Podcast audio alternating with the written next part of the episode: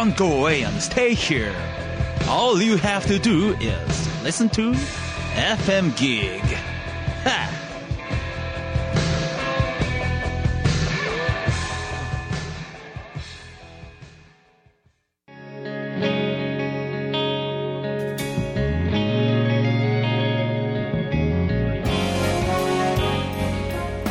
森日和の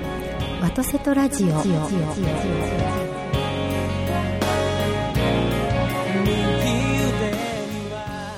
はようございます。森日和でございます。今朝も元気に FM ギグ神戸ステーションよりお届けしてまいります。ビリーさんおはようございます。どうもおはようございます。今週は210回目。そう、を210回目なんですよ。迎えました、はすごいですよね。や。そうですね、はい。もう今から思えば何を話したかもあまり覚えてませんけれども。1年が大体、あれでしょ？ええ。えっと、50週ぐらいでしょ？50週っていうことは4年、?4 年。えそんな経ちまし4た年目になったんかですよね。だって1ヶ月4週間じゃないですか。そうですね、はい。い、やーありがたいことですあねいことですい。やー献血の回数よりも多くなりましたね。ねえ続けていけたらなというふうに思いますが、先週はうん。古墳の話をしましたので、そう。はい。今週も歴史の話続けていきたいなと思うんですがそうです、そうです。はい。あの今日は立春でもありますのでね、うん。季節の話も少しあぜひぜひ。していけたらなと思いますので。聞かせてください。はい。はい。今週もよろしくおはい、願いいたし。ます。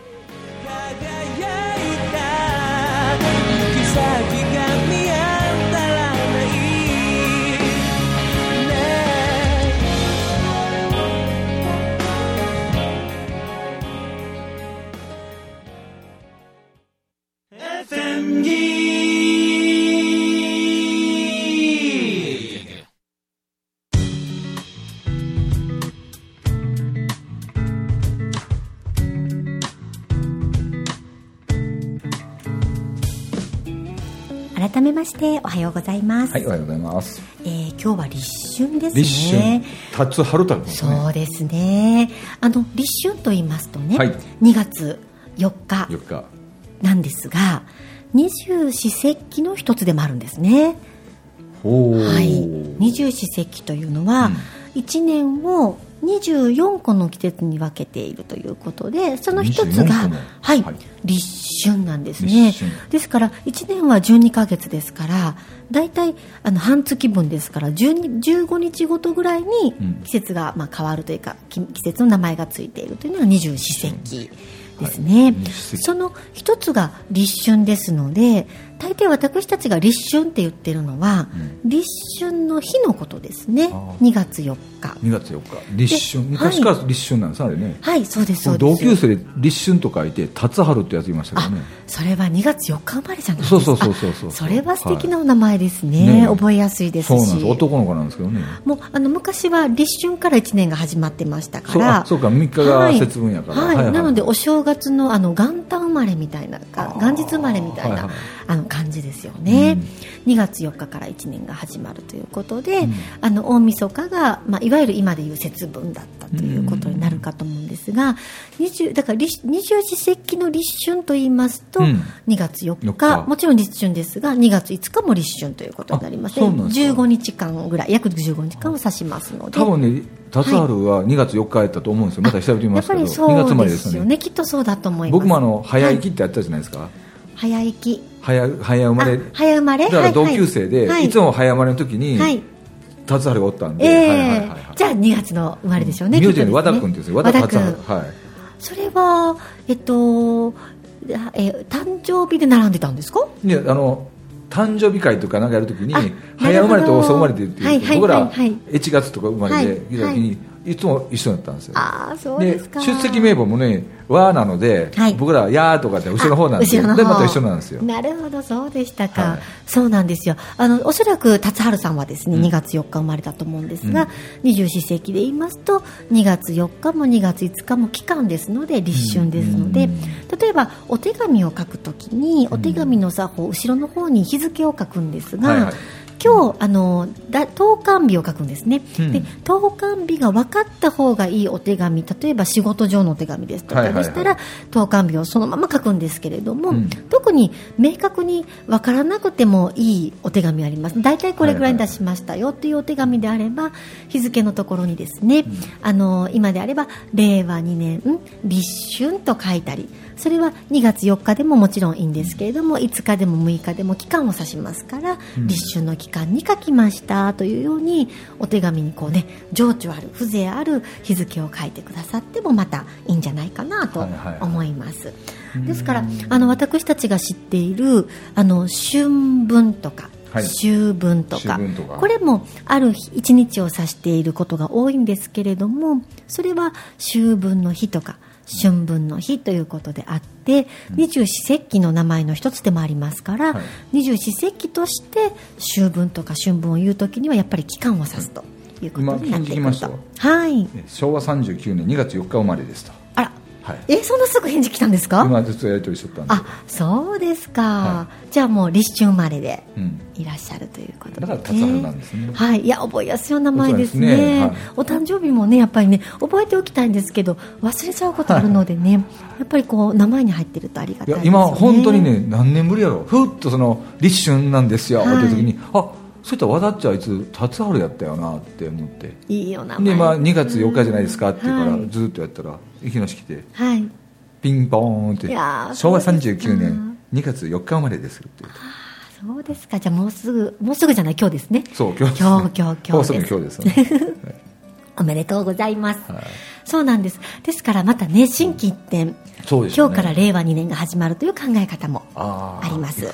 はい。そうなんです、うん。そして昨日はうん。節分ですね、節分そうはい。季節を分けると書きますから、うん。あのーえー今日が立春ですから今日から春なんですね春暦帳、はで昨日までが冬。うん。季節を分けますので2月3日が節分なんですが、はいあの季節を分ける日というのは日本の場合は四季ですから4つ季節ありますから、うん。あの2月3日だけじゃないんですよね、うん。昔は節分と言いますと年に4回あった。4回？はい、そうなんです。立春の前の日とですね、はい。立夏夏になる日の前の日はい。と立秋の前の日と立冬の前の日は全部節分、はいはい。だったんですが今はあの立春の前の日だけを指して節分というようになってるなと思います。はい。これはあの諸説ありますけれどもあの一番多く言われるのはやっぱり一番一年の中で一番季節のあの一番大きな季節の分かれ目ということでうん。立春から一年が始まるという考え方から、前日が大晦日ということがあって、その一番大きな季節の分け目ということで2月3日だけを節分というようになったのではないかという説が、あのえー結構、えーそれを言われることが多いかなと思います。うん。ということは大晦日は2月2日みたいなもんなんですか？えっと、2月3日ですね。3 2月日あ4日が元旦なので元元日なので、2月そういうことか。3日が大晦日ですね。はいでねあのよく言われることなんですが2月3日の行事としてあの年神様が1月1日に来られるので、うん。あのその暦で言いますと2月4日に来られる前に厄払いをするんですね、うん。ですからあの私たちも12月の、えー正月こと始めの頃にですねあのすす払い神事とか法要がなされて、うん。あの邪気払いをするんですね、邪気払いの木は鬼ですから、うん。2月3日は鬼洗いのね行事事がなされるということで豆な巻きをなさったりですとか、あと厄払いとしてあの柊イワシですよね。柊イワシ。はい、イワシの頭とあー柊の枝をくっつけて玄関先に飾るというような厄払いをしてあれあれなんで役割なんですか？俺ねちっちゃい時からね、はいばあちゃんのところに行くと、絶対にその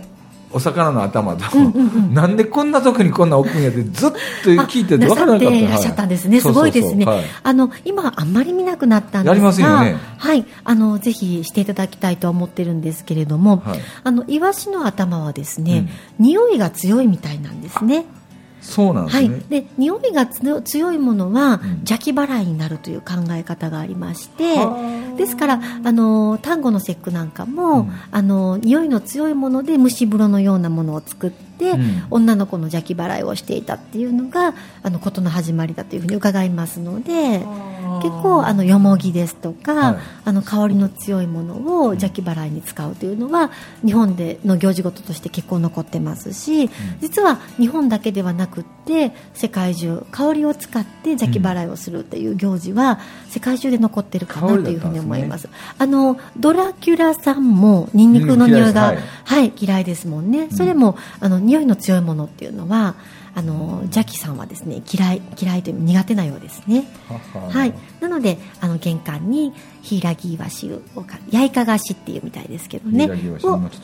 はい、飾るっていうことをするということですね。ははい、ですから2月3日の行事語として残ってるかなと思いますし、豆まきもあの魔の目って書くんですよね。魔のうん。はい、魔の悪魔のはいはい魔の目を入り豆にするんですね。目を焼いてとかですね、言いますし。で、あとはですね、あのこういうことをおっしゃってくださる先生もいらっしゃいますね。豆まきに使う豆は、ぜひ神社からもらってきてくださいねと。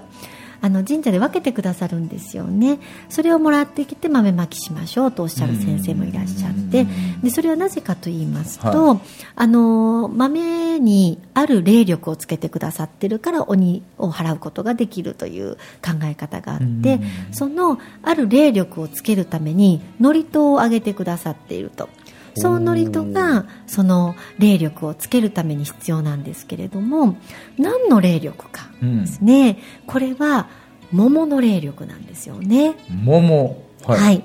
あの祝詞の部分ですとかあのはあの古事記ですとかその日本の歴史の一節が出てきておりましてあの昔イザナギの御事様とイザナミの御事様が、あの夫婦喧嘩をなさるシーンがあるんですよね。あの原因はですね、あの、えーお二人で国生み神生みをなさっていらっしゃった時に、うん一番最後にあの火の神様をお産みになってうん大やけどをなさるんですよね。はあ。あの奥様の方がイザナミの御事様がですね。で亡くなってしまわれて、うん。予備の国に旅立っていかれるんです。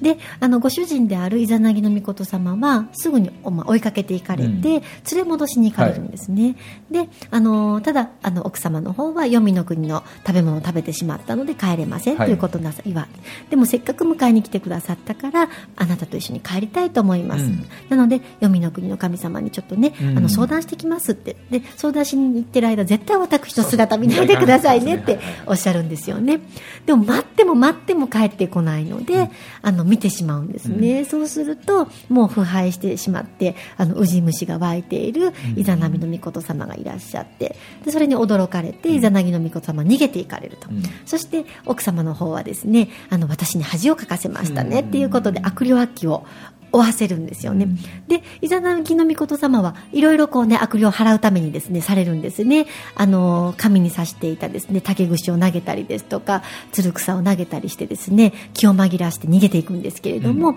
全然効かないんですね。はいで最後に投げたものが桃の実3つだったということでそうい。う意味ねはい、で桃さんのあの霊力で鬼退治ができたというところからそこから桃さんに桃、はい、役割ができてしまうんですよね。あの地上地上界の皆様のあのことを守ってねって言われるんです。で桃さんには神様の名前が付けられてあの皆さんを守るというお役目ができてし、できてできるんですよね。でなぜ桃なのかっていうことなんですけれども、はい。これもあの古神道館の先生からお教えいただいたのはもともと中国の文化でも厄払いに使われるのが桃なんですが、うん。日本的に考えますとあの言霊のパワーじゃないかというふうにおっしゃっていらっしゃったんです。はい、桃という音はですね、桃あの桃の桃でもありますけれども、うん。もっとものも茂ると書いてもも海藻と海藻の層桃ですね。そして百と書いても桃ですからね、あのもという音は生命力あふれる音だそうなんです、うん。その音が2つもくっついているので、圧倒的な生命力あふれる音が桃なんですよね、圧倒的な生命力の巧妙に悪霊悪鬼は退散していくという考え方があるみたいで桃を投げると悪霊悪鬼が退散するという考え方がありだから鬼を退治をするのは桃太郎さんだということなんですよね、はい、あの言霊のパワーから言いますと桃太郎さんが連れて行ったお供の方,、方は、えー、猿さんとキジさんと犬さんなんですよね、はい、あのこれは干支の3つでもあって、うん、あの鬼門の方向鬼がいらっしゃるという方向が牛虎の方角ですから、はい、そちらから相反する方向の3匹を連れてったというような、ね、ことをおっしゃってくださる先生もいらっしゃるんですが十二支から選んでいいんだったらもっと強そうなえっと、立つとかね、はい、虎とかですね。ね、牛とかですね、連れて行きたいと思うんですが、うん、この3匹を連れて行ったのは、まあ、真逆にあるからバランスが大事よっていうメッセージですよと教えてくださる先生もいらっしゃるんです、うん、ただこの3匹もですね3匹のままだと弱いんですね、うん、じゃあどうやってこの3匹があの鬼退治をするために強くなれたかというと桃太郎さんからあるものをもらわれるんですよね、何をもらったかと言いますと、きびだんご、はい、たった一粒しかもらわないんですけど、きびだんごをもらうんです、うん、きびだんごを食べることによって強くなったのも、うん、キという音がきつい厳しいの木、うん、強いエネルギーですね、うん、B はミとかヒとか B とか、あのー、いう音はですね御霊を指す地とか、うん、あ地ミヒビチはですね御霊を指すというふうに言われていてきびだんごのきびはですねとても強い魂という意味ですね。そしておばあ様がきびだん結んでくれたきびだんご蒸す日のエネルギーですね。蒸す日の蒸すは苔が蒸すの蒸すと同じですのでまた生命がですね生成発展していくことが蒸すであり火は先ほど申しましたミとかビとか火とかチは御霊のことですから生成発展していく御霊っていう意味ですよね。ですからきびだんごというのはおばあ様が蒸す日してくれたきつい厳しい強い魂なんでそれを食べたら、うん。ワンちゃん犬さんもキジさんもお猿さんも強くなって鬼退治ができたという言霊のパワーというふうにも言われているんですよね。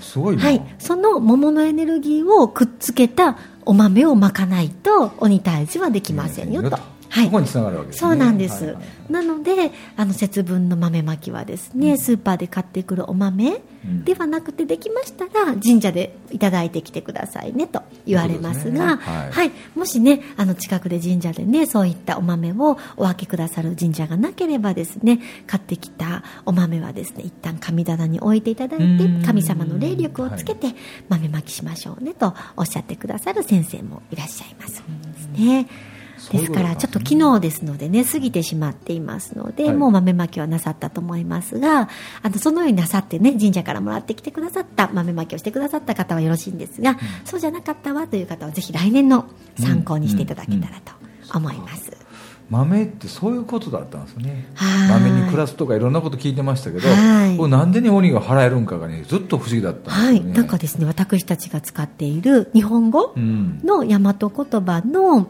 言霊のパワーみたいですね。はい。と桃太郎に出てくるね、はい、猿犬記事も、はい、僕たちはまあ僕コンサルタントの端くれなので、えー、いやいや経営的に教えてくれたのは、はい、猿は知恵を指し、犬は忠誠心を指し、で記事は何やったかな？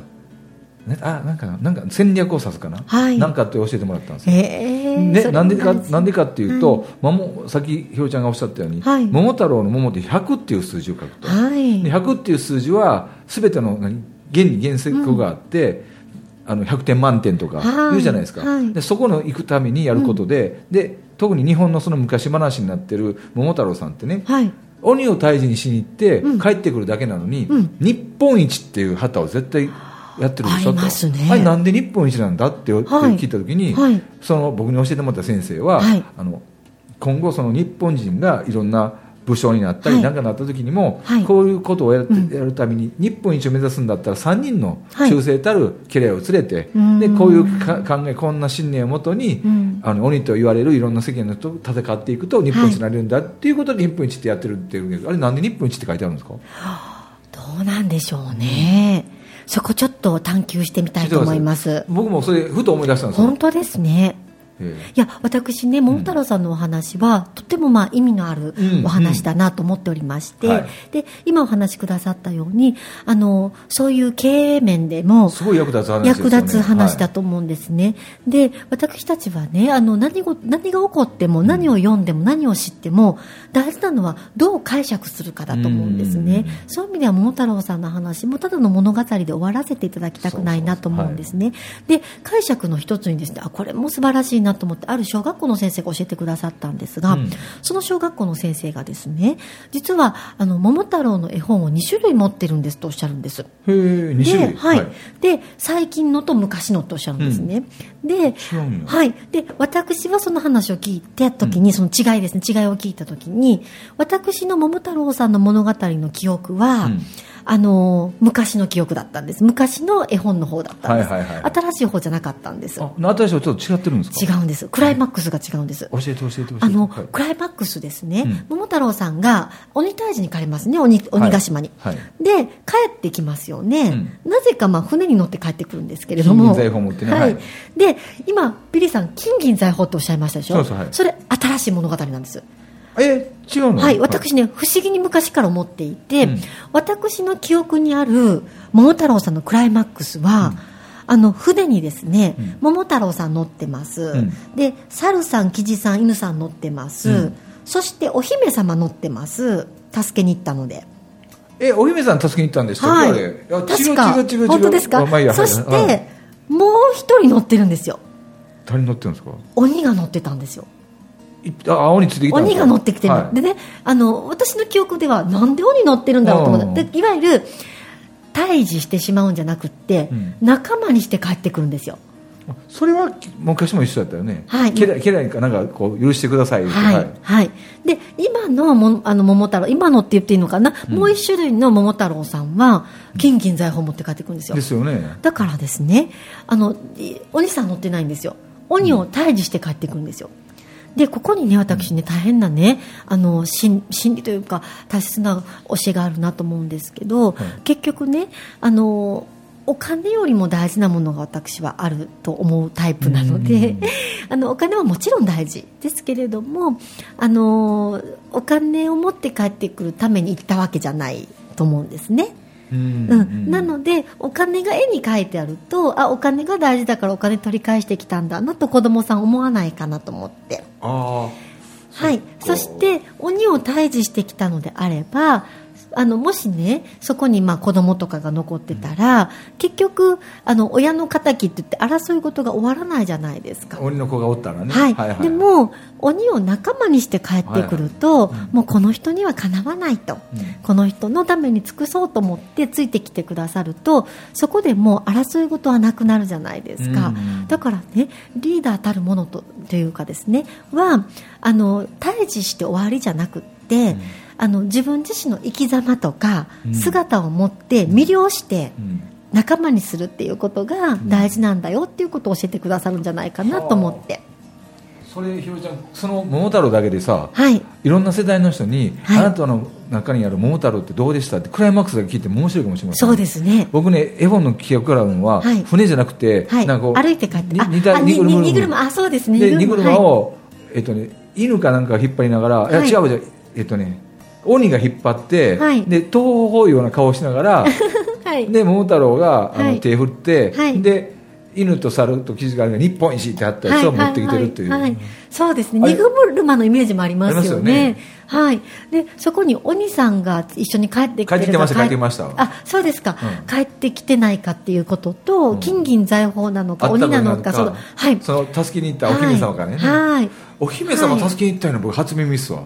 あれじゃあ何のために青鬼退治だけのために行かれるんですね。その桃太郎さんの住んでたすぐ裏手のところの、はい、ところに悪さをしに行ったりとか、はい、人を殺して悪いことばっかりするから、うん、鬼退治に行ったと。そう。ねね鬼はいつもその鬼ヶ島から、はい、あの船に乗ってやってきて、うん、食べ物やいろんなものもどんどん全部持っていくと。はい